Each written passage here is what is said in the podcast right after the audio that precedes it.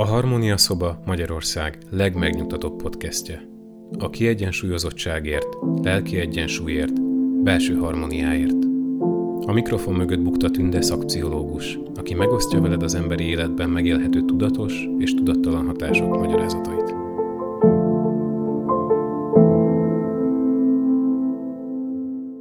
Újra itt a szeptember, és újra heti rendszerességgel jelentkezem majd a podcastjaimmel. Pályám kezdetén megfogadtam, hogy olyan pszichológussá szeretnék válni, aki érti, hogy mit is szeretnének tőle a páciensei. Nem mondom, hogy mindig sikerül ezt megtennem, de azért mindig teszek kísérletet arra, hogy megértsem valójában mi is a tudattalan igénye annak, aki tőlem segítséget kér. Kezdetben az volt a meggyőződésem, hogy a saját élettel való elégedettség kialakításában kell segítenem, de a hatékonyság növelés és az intimitás igény minőségi átélése is szerepelt az igények között.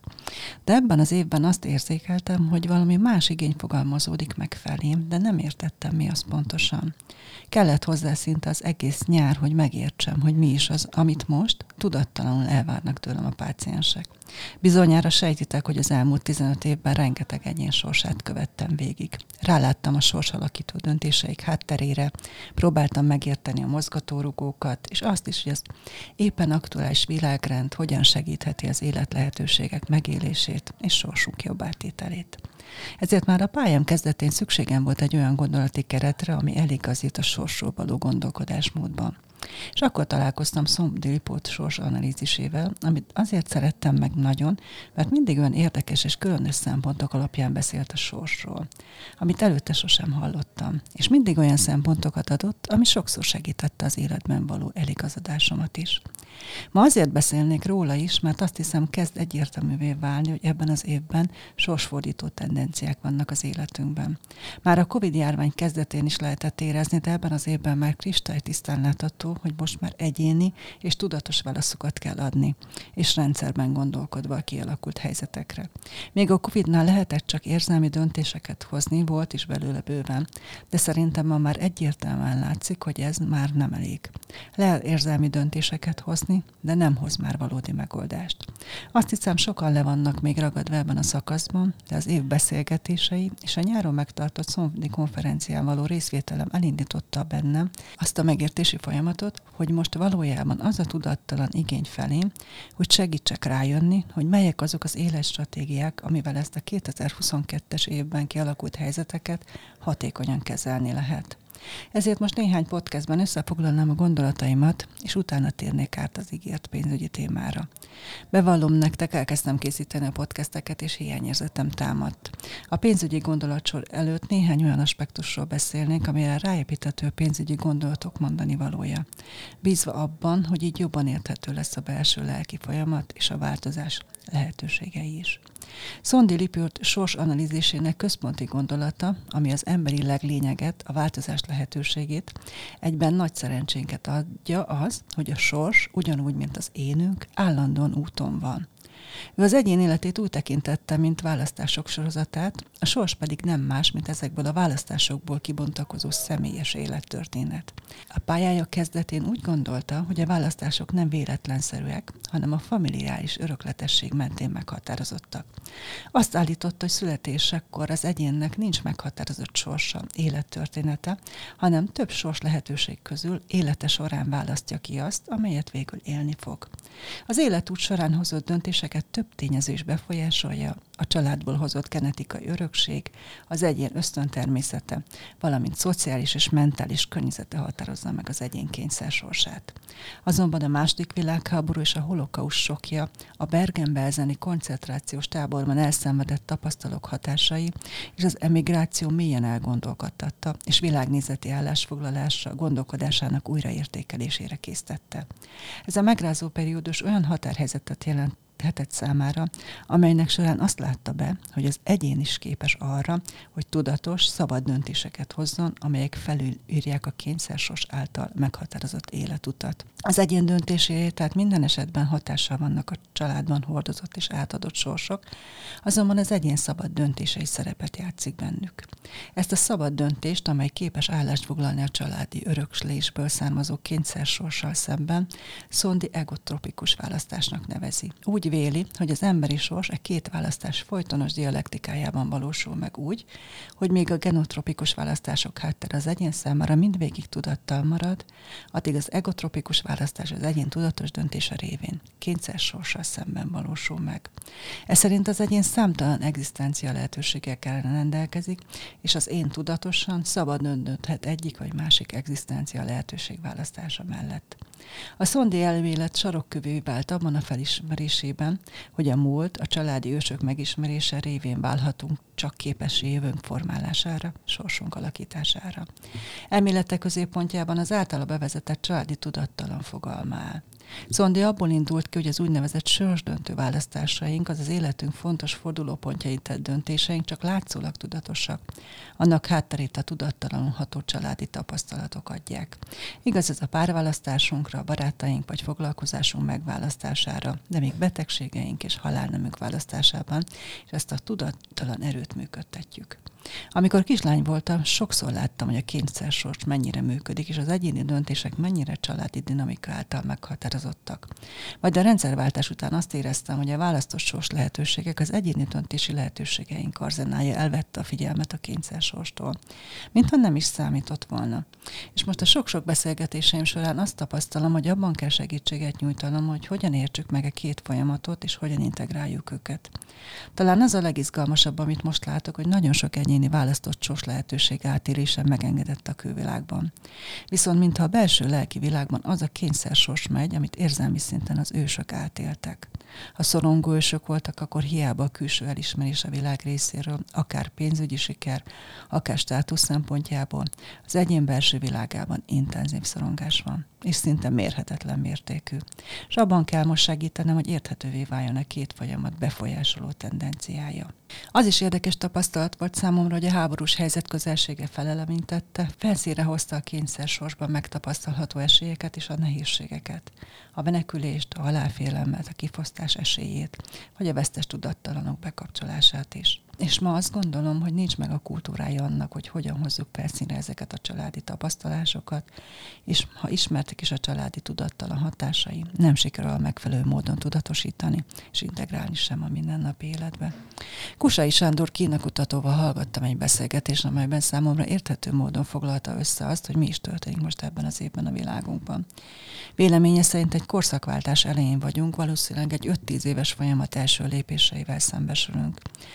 Európában az életünk megváltozik, gazdasági, politikai változások a mi életünket is meg fogják változtatni. Európa gazdasági versenyképességében változási folyamatok indultak el, átalakulóban van, és még az is lehetséges, hogy meg is szűnik. És ezek a folyamatok arra késztetnek bennünket, hogy megváltoztassuk a korábban hit gondolkodásmódunkat. A jövőnket most nagyon nehéz előre látni. Korábban működő evidenciák már nem igazak, nehéz megjósolni, milyen változások következnek be, és éppen ezért nagyon nehéz egyéni életstratégiát kialakítani. És azt is nehéz elfogadni, hogy olyan változások jönnek, amelyek negatív irányba befolyásolják az életünket, és ha ezt tudatosítjuk, akkor azzal is szembesülhetünk, hogy kezelhetetlen pszichológiai reakciókat kell kezelnünk önmagunkban. Kusai Sándor beszélt arról is, hogy a kínai nyelven a válság szót két kínai karakterrel írják le. Az első fele a veszély, a második fele pedig a lehetőség. Most azzal az problémával kell szembesülnünk, hogy a saját élethelyzetünk, Európa és a világhelyzete nagyon veszélyes. De ez a helyzet másik oldalról új lehetőségeket is teremt, olyanokat, amit korábban nem is láthattunk. És az jár jól, aki a veszélyektől legjobban meg tudja védeni magát. És jövőben annak lesz jó, aki ki tudja használni azokat az új lehetőségeket, amelyek keletkeznek. A Szondi konferencián hallottam azt a gondolatot, hogy akkor tudunk hatékonyan változtatni az életünken, ha jobban értjük, hogy a jövőben mi fog velünk történni. És valljuk be, ma nagyon nehéz érteni, sejteni, hogy mi lesz a jövőben velünk. És talán ez adja most a legnagyobb nehézséget számunkra, a jövő bizonytalanságra. Káplár Mátyás és munkatársai a Szondi tesztel folytatott kutatásai során azt tapasztalták, hogy a személyiség legjellemzőbb belső mozgatórugói az elmúlt 60 év során nem változtak jelentősen. Ugyanakkor a körkörülményhez igazodva megnyilvánulási formájuk és megjelenési intenzitásuk azonban módosult. A kutatásuk eredményeiben jól látható, láthatóak azon személyiségjegyek is, amelyek a mai ember személyiségét negatívan befolyásolják. A tesztadatok alapján egyrészt a szorongás, másrészt az én gátoltsága jelentkezik veszélyforrásként. Az egyik legkiemelkedőbb jelenség napjainkban a szorongás nagyfokú megjelenése, mint egyéni, mint kapcsolati, mint pedig egzisztenciális szinten. Ehhez kapcsolódik az én gátoltságának a jelensége, mely szerint az egyén, bár rendelkezik célokkal, ezek megvalósításáról és az önmegvalósításáról lemond. Ha most összefoglalom ennek tükrében, akkor lassan érthető is válik, hogy miért vagyunk ennyire nehezen. Minél bizonytalanabb a jövőnk, mi annál intenzívebb szorongást élünk át, és le is mondunk a lehetőségeink felkutatásáról. És talán ez azt is jelenti, hogy a kényszer sors tudattalan hatásainak adjuk át a főszerepet. A választott sorsunk lehetőségei pedig kiaknázatlanul maradnak. Vagyis a lemondás élményanyagának a belső pszichológiai folyamataival fogunk megbirkózni a jövőben. Valljuk be, nem ehhez vagyunk hozzászokva, hiszen tudatos szinten az életstratégia választás szempontjából eddig két alternatíva között választhattunk. Elsősorban a fogyasztó, a lehetőségeket kihasználó, vagy ellenkezőleg azokat létrehozó és megújító szerepben vehetünk részt a közös célok megvalósításában. A megközelítés egy régebb óta ismert populációbiológiai modellen, az RK szelekció elméletén alapul. Dr. Bandi Szabolcs végzett kutatásokat Magyarországon ezzel a modellel kapcsolatban. Az R stratégiák elsősorban instabil és gyorsan változó környezetben jönnek létre. Az R a populáció belső növekedési rátájának a jele, míg a K stratégiák viszonylag stabil és bejósolható erőforrásokkal rendelkező környezetben figyelhetők meg.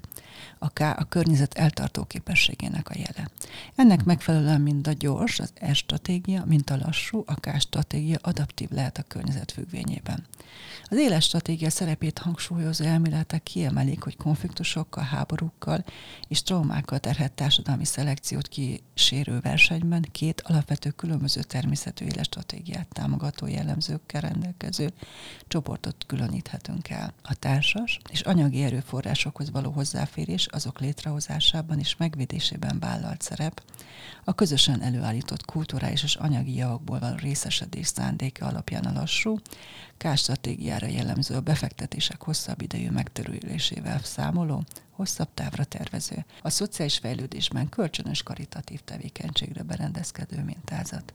Az ettől eltérő, azaz gyors, azaz stratégiát követők a mások által előállított és védelmezett társas, illetve anyagi előforrások feletti kontrollt kívánják gyakorolni. Ők inkább fogyasztói szemlélettel rendelkeznek, mely során felérik az erőforrásokat anélkül, hogy a fogyasztott javak pótlásáról, utódai gondozásáról, a közösségi javak pótlásáról gondoskodnának.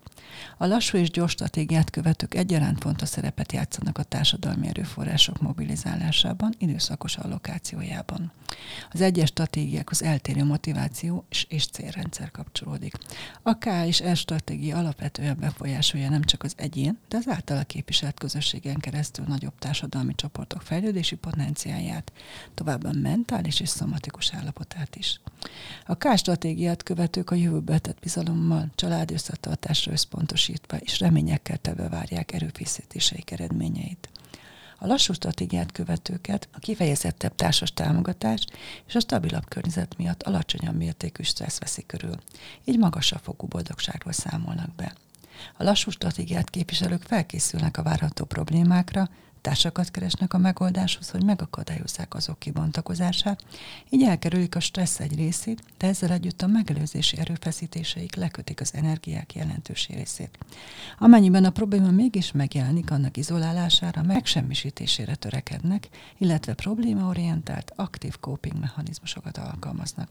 Ennek a megoldásmódnak a szélsőségei gyakran vezethetnek a túlbiztosítás vagy a túlzott ragaszkodás, rigiditás különböző viselkedési formáinak alkalmazásához célhoz. A tervezés és az ahhoz kű végrehajtás, az elégkészítés, megvalósítás egysége fontos része ennek a stratégiának. A magas életstratégiai értékekkel rendelkező nőkről, akik a lassú stratégiát alkalmazzák, már megállapították, hogy az életkilátásaik jobbak. A társak irányában kevésbé agresszívek, a gyermekhalálozás a családjukban kisebb mértékű, többségükben házasságban élnek, a vállások száma egy alacsonyabb. Emellett általában jelentős mentális erőforrásokat fektetnek ezeknek a család egységét biztosító céljék megvalósításába. Ez a stratégia stabil és biztonságos körülmények között élő személyek számára biztosítja a közösség felmaradását, és a hozzátartozó gyermekek számára az anyagi és intellektuális boldogulást.